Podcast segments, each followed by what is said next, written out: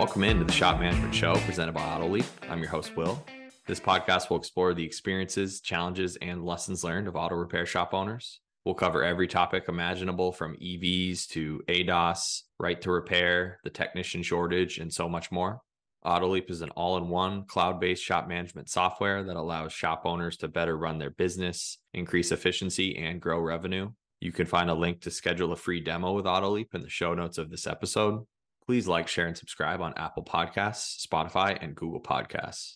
Thrilled to be joined once again by Chris Cotton, owner of AutoFix Auto Shop Coaching and host of the Weekly Blitz podcast. Chris and I are back to cover more shop finance topics with a specific focus on how to optimize your shop finances. Chris, how are you doing today? Hey, I'm doing great. Thanks for for having me on and and thinking of me when this slot came open. Absolutely. Yeah, thank you for joining me a second time. Let's kick things off with a high level focus on shop finances in auto repair shops. From your perspective, how can shop owners build a solid foundation for managing their finances that will lead to future business growth? Well, so so one of the things that's really important that I see with shop owners or one of the biggest mistakes that they need to clean up first is in the beginning they have like a small smaller shop where they just take all of their income and throw it in the bank account and then they're buying their groceries out of it and paying themselves out of it paying a spouse out of it um, getting gas buying a car. So first thing is, is you need to make sure that you clean up all those accounts and you have to separate what's personal from the business.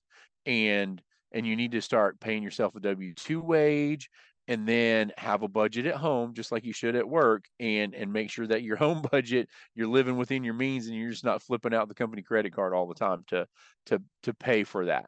Next thing is if we track and measure things we can fix them we can learn from it and we can grow and move forward. So the the next thing is make sure that you have a shop management system that uh, is capable of running your business. No, QuickBooks is not capable of running your business. You also need QuickBooks to generate your your income statement or your P&L, but you got to have a shop management system and then QuickBooks to back that up just so you have your chart of accounts and everything.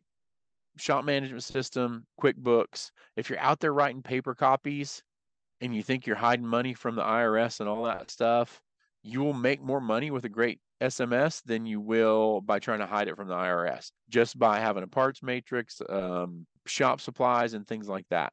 Also, having availability to do a DVI, offsets, anything else you're going to do. And just while I'm kind of chasing that squirrel, um, if you have a DVI format versus a paper copy format, your average repair order typically goes up about $220 per ticket once you switch over to a DVI format. Um, so again, to recap all my craziness there, don't commingle your funds. Make sure you have a good shop management system. Stop writing paper invoices. Stop using QuickBooks to make tickets because again, you can't capture stuff for the customers and and do follow-up emails and all that. But you also are going to have to use QuickBooks to generate your income statement or your profit or loss. A lot of great advice and insights there. So, how would you recommend building those healthy habits from a, a shop finance perspective? And then applying those forwards to uh, ensure that you're running a healthy, successful, profitable shop? So, first thing I would say is make sure that you're using your SMS to its full capabilities. Most shop owners get in there and use like the 30% of it that they know and then don't learn the other 70%. But you want to use that for your day to day tracking, um, your your day to day numbers watching, and to see you know quick and dirty how things are performing and what we need to change. But you also need to look at that income statement that we were talking about or profit or loss sheet and look at it. If you can look at it weekly, then great, but you need to print it out, look at it, put it in front of you and go, what are these numbers telling me? What what what is the story here? And the reason why we want to be able to generate that is we don't want we don't want to wait 3 months, 4 months for the accountant to get that to us or keeper get it back to us and then be like, "Oh, it's you know, it's September and this was a problem that we had in May. It's too late to fix that at that point, And by that time, it might have gotten worse. It might have fixed itself. And then you're making changes after the fact. And so you're going to lag up and down. But but really, I want you to print that out. You can look at it on the screen if you don't need it. But I, there's there's something to be said for printing that out, getting a highlighter and a pen and a ruler, and going, what does this number mean? Or you know, I, I want to look at what my real parts margin is because typically in a shop, our parts margin that we see on the income statement is not the same as what we see um, inside the SMS system because we've got maybe some cores that didn't go back. Maybe we've got parts that we got that customer decided not to that are there. And so we don't have the credit for it. So we could have AutoLeap showing that we have 55% margin, but look at the income statement, it's like 32. That's a huge difference. And that that's enough to break your company right there or really hurt your margins. So if you if you have all that, then great. What if you don't know what to do with any of that? There's there's tons of resources online. Um, you can do you can also there are other podcasts out there the hunt demers podcast through the aftermarket radio network um, he just talks about the accounting side of the business so if you want something that's super focused on that you can you can listen to that um, there are tons of places to go classes in person, online.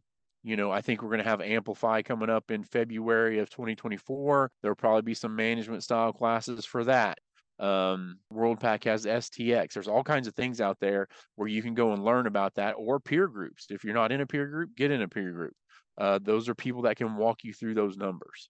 You had mentioned previously point of sale systems. How can having a point of sale system evolve both the operational and the financial management of how you run your auto repair business? Well, it it makes it simpler to run and it gives you a process and procedure where probably you didn't have one before. What we find is shop owners that go from just QuickBooks or paper copy, they get the invoice from the parts dealer and then it says um, a list on it and then so they always go off the list price instead of what a matrix should give them and we all know that that list price on the part side of it is just to make whoever's buying it feel better because they paid this over here and then you have the list and the real price. So it's just it's a marketing ploy from their side of it but typically you know that gives us like that 30% margin that i was talking about a minute ago which is great but it's just not enough. So having an sms system gives us the guardrails in place to have a process and procedure so that we can set the parts matrix, set it and forget it. So we can set shop supplies and set it, forget it.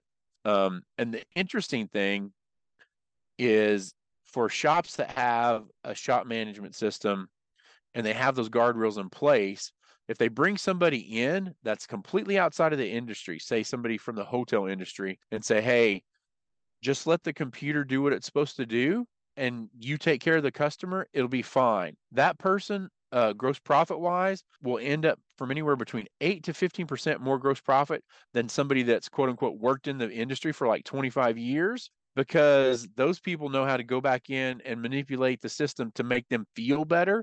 Whereas somebody from outside of the industry can come in and they're like, oh, the rule is we let the SMS system do its job and we do that every time and we don't mess with it and it and it and it's fine. None of the customers complain about it. The the person doing it doesn't feel bad about it. Um, so really, it it it'll help streamline your process. It'll help your margins. Um, provide better tickets, the whole nine yards. Sounds like automation is a big theme here, especially when you have a shop management system like AutoLeap. What are the risks of not relying on that type of automation and more relying on yourself remembering how to do everything effectively every single time? Well, the the big gain and something that I think is huge in our industry right now, or it's going to have more momentum. We've worked we worked for a lot of times, uh, or so for several years, making the technicians more productive and efficient. And you know, there's some shops that are really doing great great with that.